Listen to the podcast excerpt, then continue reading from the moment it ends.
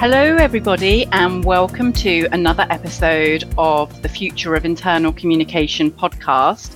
I think today we're on series four, episode four, and today I am delighted to welcome our special guest, Lindsay Uittenbogaard, who's come to talk to us about why alignment matters. Now, I'm joined today, as always, by my co hosts Jen Sproul and Dominic Walters. And Lindsay is here dialing in from the Netherlands, actually. And she's the founder and managing director of alignment diagnostic tool Mirror Mirror. Lindsay started her career as an entrepreneur running small businesses in the UK and Australia. From the SME sector, she transitioned to leading employee communications in the energy, IT, and telecom sectors out of the Netherlands. Her experience in the contrast between these micro and macro working environments have led her to lead the development of Mirror Mirror, which she founded in 2016, providing a data driven approach to alignment. Now, the big question, the kickoff question. Welcome, Lindsay. How Thank you? you, Catherine. Yeah, good. Um, so I guess the big question that everybody will be pondering is what is alignment so what I'd like to know is what it is, but also actually just bearing in mind your background with the with the um, different experiences of working within the SME sector and then within the large corporate sector, um, which I which I know from my own experience are quite different in approach. Why did you why did you become so interested in the topic of alignment? So what is it? Why is it important? Yeah, thank you. Um, I'm really pleased that you started off with the question, "What is alignment?" Because it's it's a fairly common word. We've all heard it before, but it's got lots of different people understanding it in different ways.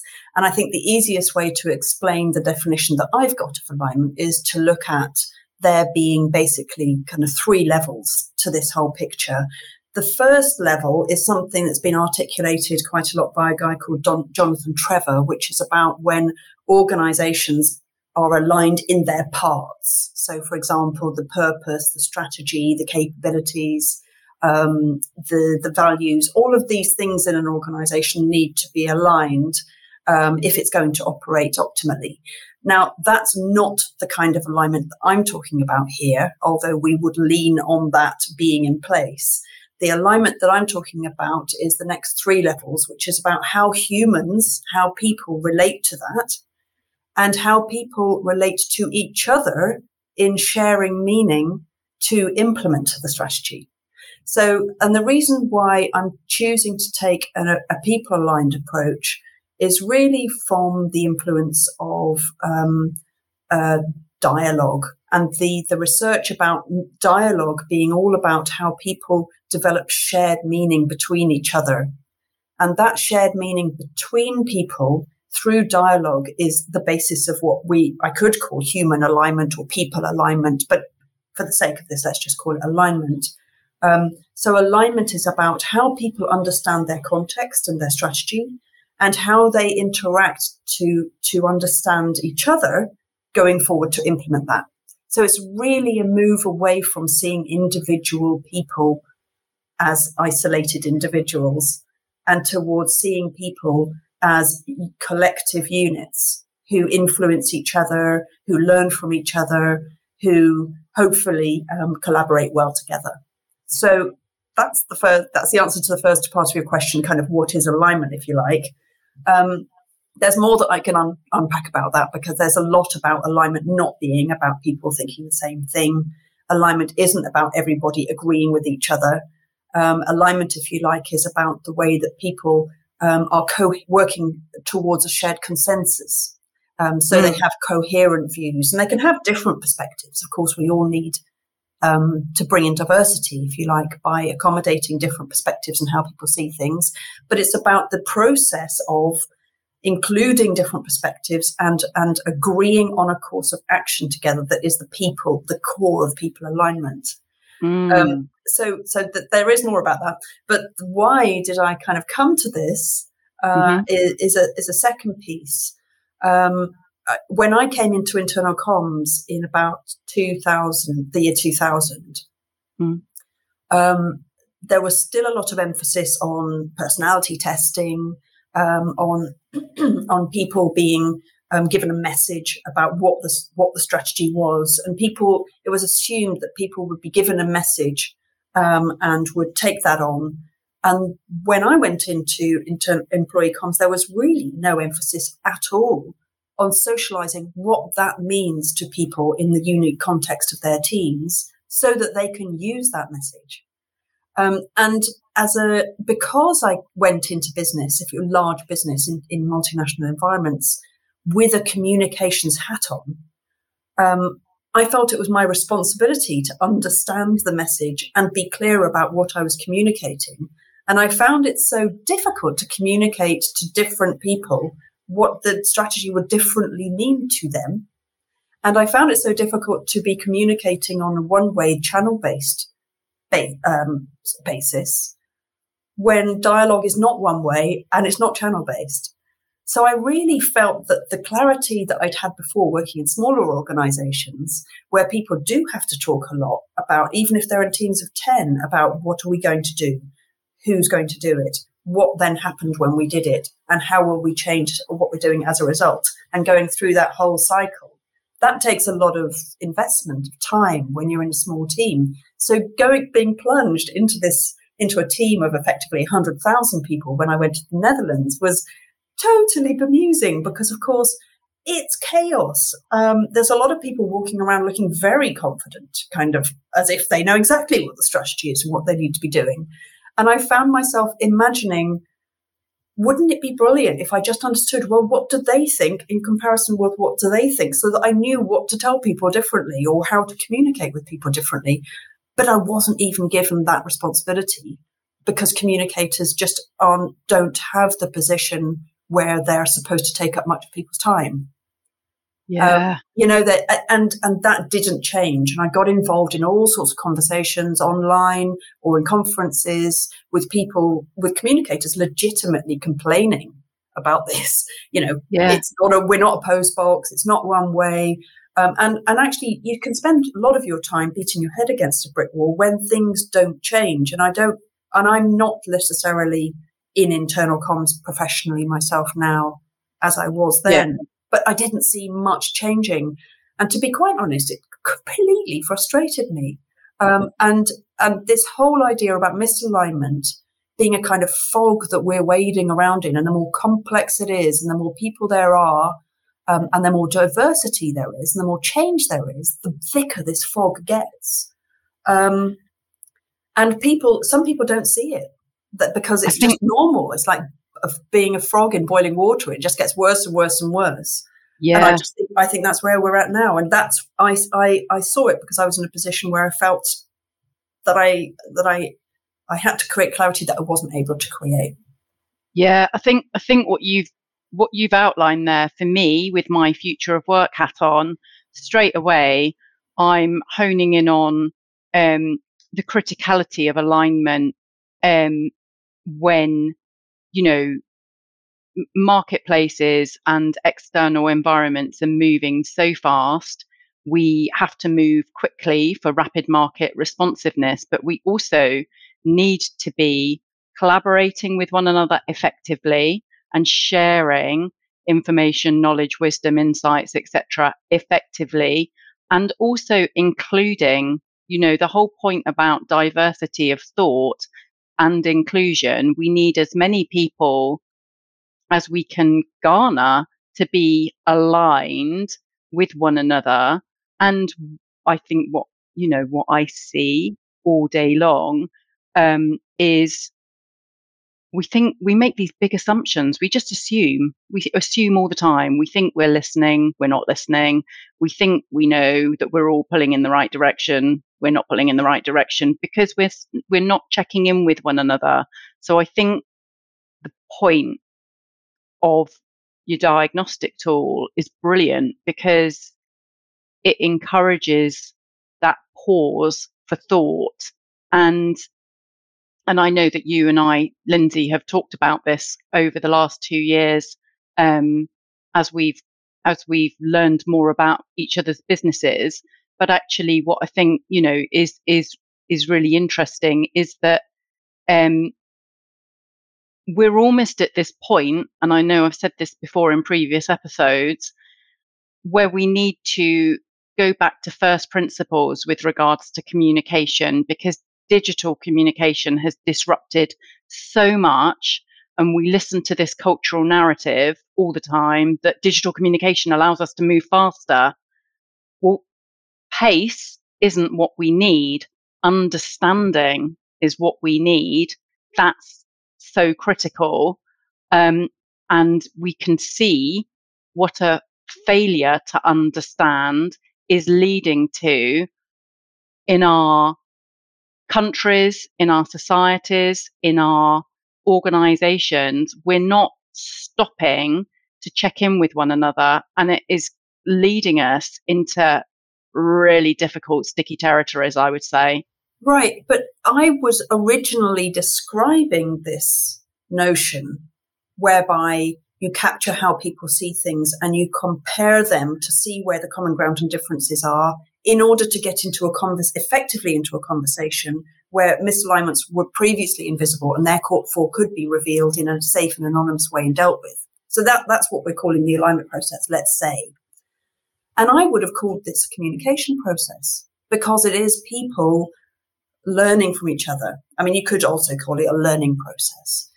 But when I, what, what I find difficult, and I'd love to get your views on this, is that when I then went to communication conferences in Europe, in mainland Europe, for example, and talked about this, the, I, the, the, the expressions on people's faces were kind of blank, as if it was a really big challenge to the role, to the definition of the role of the communicator. And, and maybe that's in part because we are, we are paid in, let's say we, internal communicators are paid to do a job as defined by the people who are paying that salary, as according to those bosses.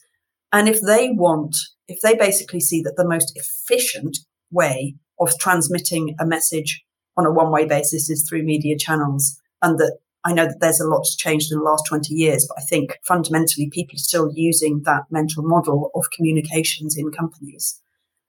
Um, then they don't want to hear communicators say, well, actually, um, there's something much, much more fundamental about communication that would make it much more effective and mitigate against the risk of misalignment, which is extremely costly. And that's a whole other question. Um, but I'm really wondering so I've since moved away from this as being described as a communication process because it just wasn't getting much reaction, unfortunately. Um, and talking about it more as an organizational effectiveness process. Mm-hmm. I think, Lindsay, you're making some very, very good points about communication, and you say that things have changed in the last 20 years. I'm not entirely sure they have all that much in terms of how different parts of the organization perceive the role of communicators. And, and, going back to one of the things you said earlier was, and I think many communicators would recognize this, is this banging your head against a brick wall, I think you said, of saying, I know that we should be doing this better and differently, and we don't get permission to do it all the time. Uh, and I think one of the ways in which we can, as communicators, get permission is to use evidence. So it would be great to draw upon your experience to give us some examples of um, how often projects get derailed because of misalignment or lack of communication, perhaps, or misunderstanding. And if you can, um, perhaps one or two examples without naming names of, of the impact that's had. Yeah, sure. I've got some data on on alignment or misalignment, but I think it's important to say to start with that in order to be able to really use data to our advantage here, we'd ideally need a large organization with 100 teams in the same situation, where 50 of those teams they use an alignment approach on, and 50 of those teams they do not. And then they see what the difference in performance is. Otherwise, we're still talking about um, let's say organizational change as opposed to business change. So you can measure how people, how positive people are, how clear they feel about the strategy, um, how how well that they they think that they're collaborating. But in terms of performance change and to compete with the kind of stats I'm about to give you, I've got kind of three key stats here. We'd really have to have alignment tested under those situations to be able to say that the value of alignment is this, therefore. So the, what we're competing against are these kind of statistics, whereas, for example, in 2013, uh, the Project Management Institute said that 11% of project spend is completely lost due to misalignment. In 2015, um, then uh, the Gross, Grossman Group said that 43% of an average knowledge worker's time is wasted on non-production, non-productive communication issues, trying to align. And then in 2017, McKinsey said that poorly aligned organizations have 50% lower returns on invested capital and 18% overall in EBITDA. So alignment isn't just some nice fluffy thing that I think, unfortunately, communicators might be tarred with the brush of talking about. Um, it is actually the fundamental basis of how people perceive and understand things that leads to the effectiveness of their decisions and actions. So, it, and that's where communicators go right, because everybody knows that communications is really, really important. But when you're relegated to a role that talks about just taking one message from one place to another and hoping it lands and not being able to really measure something about that and trying to show relevance, we mm-hmm. get to this really weird stalemate that we're still in in 2022. So, um, what I'd really like to see in terms of in reaction to those stats is to say, well, if you were able to go into an organization and measure the percentage of project spend or measure the returns on capital invested on a large scale with an mm-hmm. alignment invent- intervention in the meantime or, or communication intervention using alignment, then you'd be able to say, this is why it's really important. And until then, I don't think people are really listening. I think that's great. And those statistics would, would really help uh, give grist to the communicator's mill, if I can use that expression, when it comes to having those conversations. Um, is there one that's an unfair question, really. But is there one example you can think of uh, of a of a project which has been derailed and underachieved because of misalignment? We could probably think of some examples in our yeah, own UK actually. government, but uh, let's think of examples perhaps which are less contentious.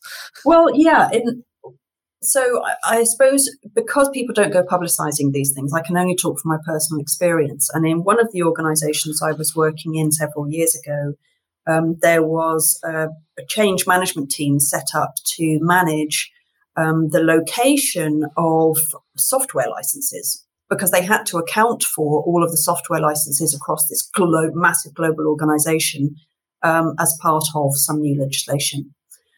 And they set up a team of 20 people, and there was technology developed to discover where the softwares indeed were in all of the different countries around the world and what kind they were. And there was steering committees and a communication arm where, where I was leading the change and communication piece. And uh, this went on for nine months at a cost of about $20 million, only for us to find out that there was another project team doing the same thing in a different part of the world and it was axed. It wow. was like, it's like, yeah. okay, we're meaningful then. So, that, but there are cock ups like that freaking everywhere all the time, but people don't talk about it. And that, that's a big tangible example. But if you think about people just understanding the fundamental purpose of something big in a mm-hmm. slightly different way that they just don't get to actually recognize as a misalignment because they're both talking at cross purposes with each other or huge groups of people talking cross purposes with each other. And um, that will lead to a whole load of decisions and actions that don't line up, costing loads of extra work and loads of extra effort. And when discovered, loads of frustration that causes reten- um, uh, staff retention issues. If nothing else, on top of the performance issues, you get them mounting up every day with mm. multiple people in multiple groups on multiple topics in multiple organizations. The cost of misalignment is absolutely huge. I don't think anyone would dispute that when you really come to look at mm. at that fundamental piece. I, yeah, I think I'm just picking up what you're saying, Lindsay, and I think that there's so much of what you've said that just just resonates with me in terms of going back to what you were saying earlier around fog, around interpretation, around understanding, and and actually at the IOIC, you know, we have for a number of years been campaigning that internal communication isn't about informity. It's one of our aspects. Our role is about connection. It's about purpose. And actually, I think in one of our things we talk about, our job is to create mutual understanding. And I think that so that's something as the IOIC we, we've talked a lot about, and we've talked about the need many times about thinking about dialogue, conversation, how we're doing that. You know, and we're trying to understand much more about human behavior. We're trying to understand much more around how we design our communication to, I guess, if you think of the change curve or how people respond to that or take people down that path. But I still, like you, worry we, particularly in the last couple of years, because of the situation we have been in, that we're still going towards an informative first policy as opposed to a dialogue first policy. And I also just I, I worry that you know, and I see more and I wonder I will get your perspective on whether I think we are becoming even more misaligned as organizations in this kind of fog I guess, that we now live in. And actually, now we can't see each other every day if that's having a greater impact. But I also see many organizations now where you've got the change and transformation teams over here doing something. Then you're starting to take L&D and culture and engagement, and you're actually really now starting to slice and dice this thing around knowledge and understanding to be multiple people's responsibilities. And therefore, do you think we are in a work I guess, in a more dangerous place of continued misalignment, or or do you think actually because we're starting to, as a profession and organisations, understand the need for connection, trying to reverse that? I'm just wondering what your your views on that because I think a lot of what you said just resonates with me. Uh, well, I personally think that we are in a place of more dangerous, increasing misalignment not just because we're working virtually and people are unable to connect um, effectively, read each other's body language, take the time out to explore things, figure out why they might be feeling uncomfortable about something. Um, but it's just because of the pace of change. But mm-hmm. as an optimist, I like to think this is actually going to play into our favor because when people do start to be able to see the fog and start to get sick of it and think, we've really got to do something about this, what I'd love to see is a much more integrated people and performance approach where organizational effectiveness, HR, communications, and learning are more um, integrated around an approach to for alignment. So um, there's uh, there's some interesting research um, from um, Bush and Kenwood about conflicts in the workplace that basically say, and this was before the pandemic, that basically say that 80% of conflicts at work, work occur, and this is, plays into what you were saying, Cat, Cat about um, assumptions. They occur because of stories people make up about what's happening and why in their heads, because things are not presented in a completely joined up basis. We literally have to make assumptions to join the dots but they, they make up those assumptions and then they use them as the basis of their actions.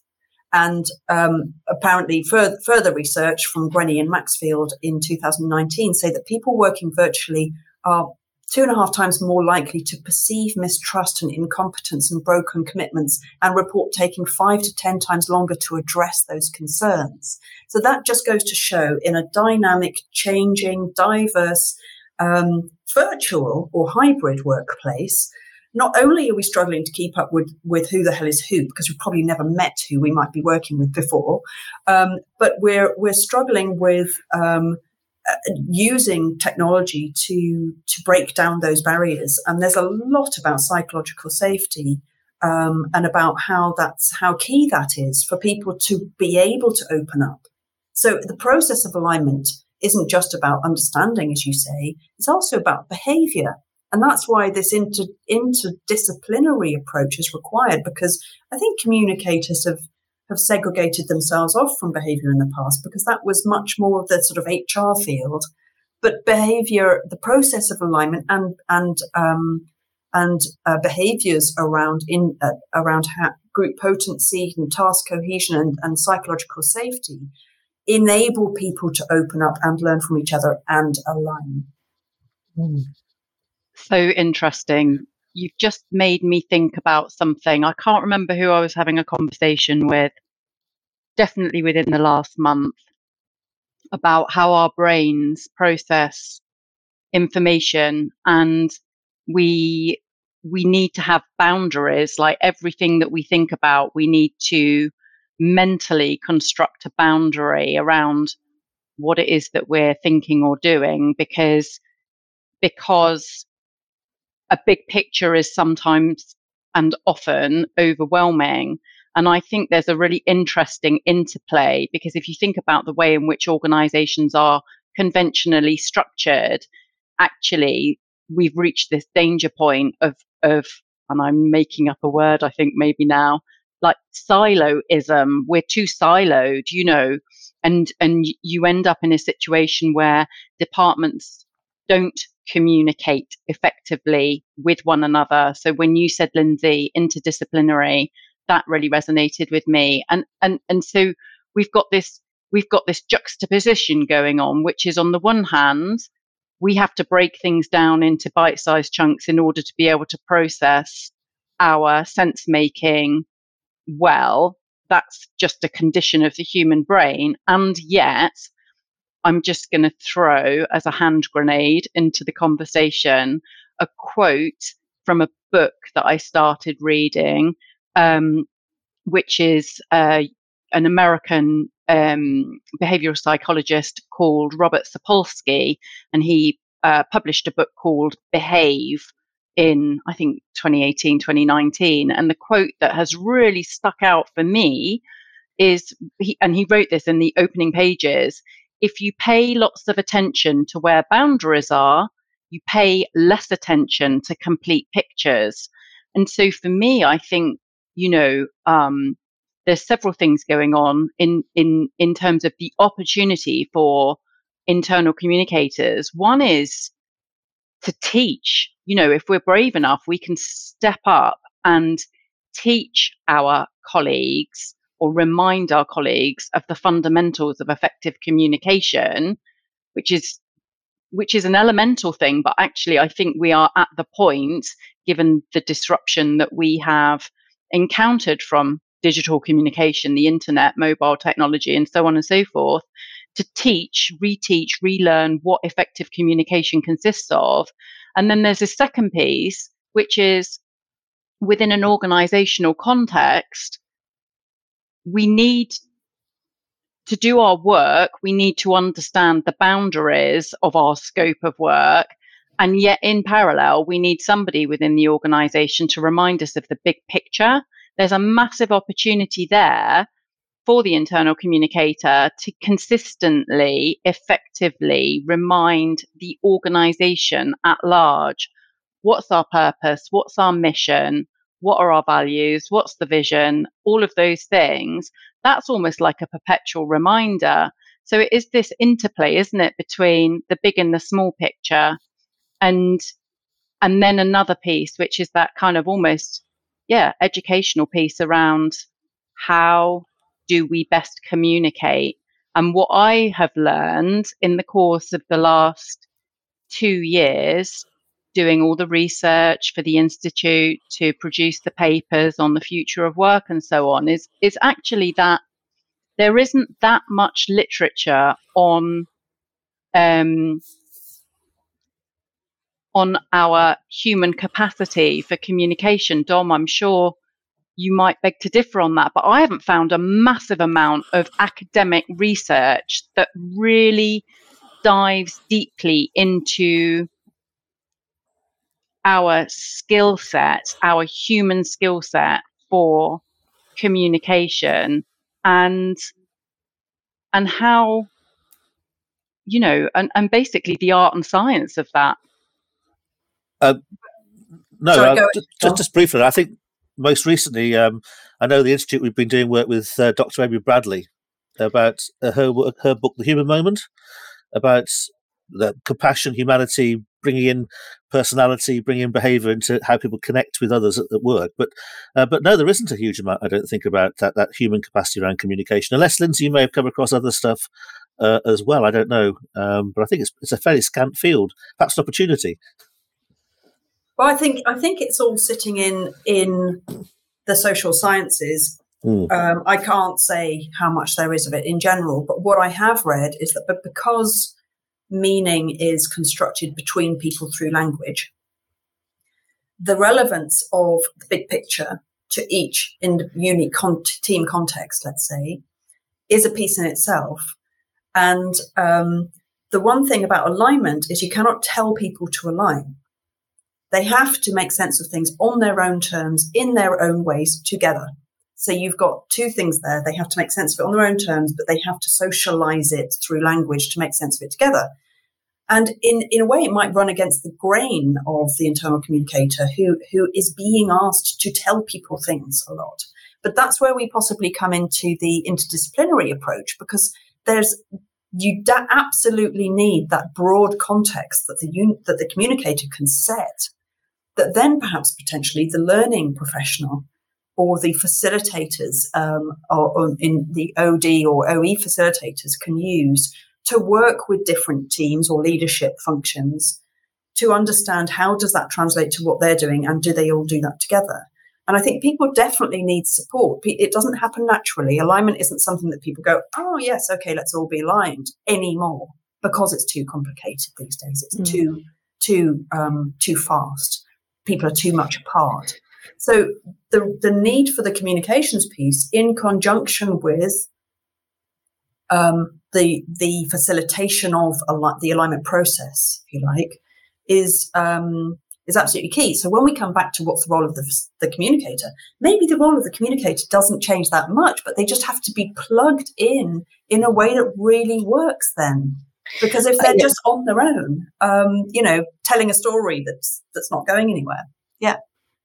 No, I think I, I was just going to pick up and say I, I totally agree. I think that because there's lots of conversation, isn't there, around skill set? Does that change? Actually, you know, the skills are there, and we need to perhaps just think about that balance. But it is about I do like this interdisciplinary. It is about being plugged in as a professional for an internal communicator. And I say this a lot. We need to be really plugged into every aspect, but that does take also human capacity. Um, so organisations need to create that human capacity if they're going to to do that. Um, but I do like the optimism because I do think there is mass opportunity. And I do believe organizations are looking at this with a new sense of seriousness, with a new sense of we're going through fundamental disruption, fundamental change. And actually, if we're going to achieve the ambitions and the needs that we need of our organizations, the targets, and be competitive and keep our commerciality going, we need to, to look at this with a fresh pair of eyes. So I absolutely agree that our skills have been there. We have not, we've been saying for decades that we're not just about informity. We're not about a one way communication. We are about enabling dialogue, meaning, understanding. Um, and that, and it's about how do we glaze that over. But I, coming down to a sort of practical question as well from, a, from an internal communicator that perhaps is listening and going, okay, I get that. That's great. I can see my opportunity. I need to be more plugged in. I can help bring that broad, broad range to it. But how often then as as communicators do we need to i guess check in with those we've communicated with or curated or facilitated or enabled to ensure that they've actually really understood um, what we intended or what we wanted them to understand? What does that alignment in practice communication practice look like? How do we enable that and how do we we, we make sure that happens and we, we're understanding their understanding um, I think understanding people's understanding is absolutely key because how can you message to people if you don't know what gap you need to fill or what um, content you need to share? Um, asking people questions as we do every uh, three to six months helps people to gauge on that. I tend to shy away from the language of did they understand what we wanted them to understand because the way that they will understand something is far more sophisticated than the message that we're triggering, which is the context around how will they implement strategy effectively. And what that message means to them is, is not possible for, for anybody to know from team to team in one organization um, in its entirety, because the people at the coalface are the ones who are who actually know well what does that how does that relate to us so all we could, all people can do is send a message that triggers a reaction of understanding their context in the way that they can implement it. Um, but the reason um, why I remain optimistic is because actually it will really only take, let's say, a communications leader. So I think communication professionals are, you know, with are, are stuck in the confines of the the the, the that they're given, if you like, to a certain extent. There's a bit of influence there, of course there is, but it takes a communication leader to talk to other people in other leaders in the organization to build up a combined approach to putting alignment first as a means to engagement, with engagement as an outcome. Because how can people possibly be engaged unless they are first aligned? Um, I would say that if you have people aligned and you have those cr- crunchy conversations, where people are able to embrace different points of view and they are able to constructively challenge and support each other, which is the, the kind of behavioral side of the alignment process that, um, that helps with good facilitation, um, that good facilitation can help. Uh, then they are uh, more able to come to a, a, a, a, perspective that is useful. So um, altogether, if you've got leaders who are driving this forward and companies starting to experience what alignment looks like and talking about it, that's how things, new waves start. And so maybe in the future, I hope that what we'll be looking at is, is a conference from IOIC in a few years' time talking about um, isn't it amazing with this inter- interdisciplinary approach that um, uh, that the focus is on alignment for engagement and performance. So it's much closer to business results. And these can be measured in performance terms, as we said at the beginning, but also in how, in feedback from people, in how they are responding to questions that aren't just used to, to inform leaders about what's going on, but actually used to play back to those people to say, this is how you're perceiving things and this is how you can collectively manage change together. Well, I look forward to putting that conference together as well. I think you've just solved out my conference planning for the next few years. So thank you for that, Lindsay. well, and also, uh, I mean, look, as we're coming to close, it'd be great to start planning some of the content for that conference. So help us, Lindsay, with some fundamental principles everything well sorry, a lot of what we've talked about is, is, starting to focus on the on the leader the line manager because they are best placed to do a lot of what you talked about. Establish common meaning translate messages so people understand them to have conversations and dialogue to reinforce that understanding and to check progress. So for internal communicators listening um, from your experience what are the sort of top three things that communicators can do to help those leaders to build that alignment and get that great performance that you've just been talking about? Well, I think if communicators can talk to leaders about the relevance of meaning to performance, shared meaning mm-hmm. for performance, and that messaging is just a is is just an input to that. So the point isn't to get the message across. The point is to get the message in the conversation about what that means and how people will action it. So it's all about the relevance to effective action. And I think if communicators can start to couch communication relevant to performance in those terms, it changes the conversation a little bit. Hmm. Um, because it's not what what is our purpose, it's or, or what is the strategy. It's how does this how does this what does the strategy mean for these different people in different ways? How can we find that out and how can we service that and support that, um, especially in these sort of hybrid times? Um, so it's talking about interpret how that people interpret things differently. It's talking about people the fact that people will inevitably have different views stemming from a message, and that a generic message is just the starting point mm-hmm. of a communications process that is owned by people, not owned by the communication department. So it's almost about the communication department, and these are my words, but it's about creating the environment in which people are best placed to understand what's going on, make sense of it, and do something with the information they're getting. Um, because uh, and that and part of that is equipping equipping leaders, but it's also about, as you said earlier, understanding where people are at, what their issues are, and framing messages so that they link with people's issues and people can make sense of them. Yeah, and it would be easy to say, "Oh, but that's where we've been all along." But actually, it's different if you start talking about needing a coordinated approach from multiple support departments yeah. to look at what that really means in practice in today in your own environment, rather than oh, well, it's about what people do with me- what the meaning of messages, you know. Hmm. So trying not to simplify something right down to something that always was, um, but reframe it in in something that looks at a, a whole value chain of which messaging is just the beginning. Yes, I see. So, in other words, communicators have got a, a great opportunity now to coordinate their colleagues, as you said, other departments, to have a holistic, I hate to use that word, but a general overall view of, of of how we get messages across, what they mean, how they look. It's not just down to communicators. Yes, and it's got to work because I've invent- I've invested five years of my time in in all of this. so, so uh, you know, let let fair, Let's your idea, you know, I know that sounds like we're getting we're running away with ourselves, but the idea of a conference, I mean, for me, looking at the future of work all day, every day, this is a topic that needs far more exploration, not exploration, but um, conversation. We need to be talking more about it because it's it's it's so elemental to organizational success outcomes. That's all there is really. We need to figure out collectively how we navigate through the next 10 years and we can only do that when we are effectively able to communicate and collaborate together. So I think this is a topic. I don't know whether you agree, Jen and Dom, but I think we'll be revisiting this mm. topic. Yeah, time and time again. The head is spinning with a, a good idea. Right. well, I think we're coming in to land, aren't we? We've we've we've literally kind of run out of time, but it has been absolutely illuminating.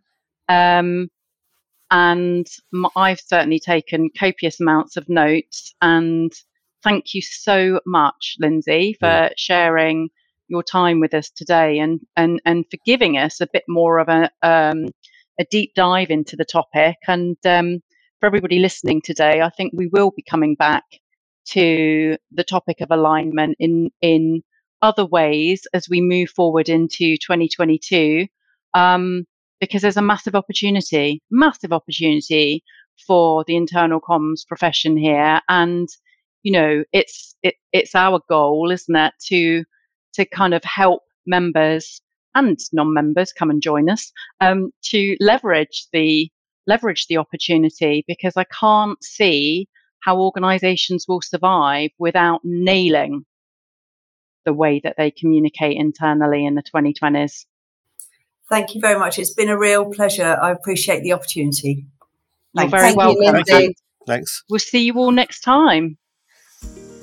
Thanks for listening today. This episode has been brought to you by the Institute of Internal Communication and was hosted by myself, Jen Sproul, Cat Barnard, and Dominic Walters. This episode was produced by Jessica Williams and Shabita Luogampalu.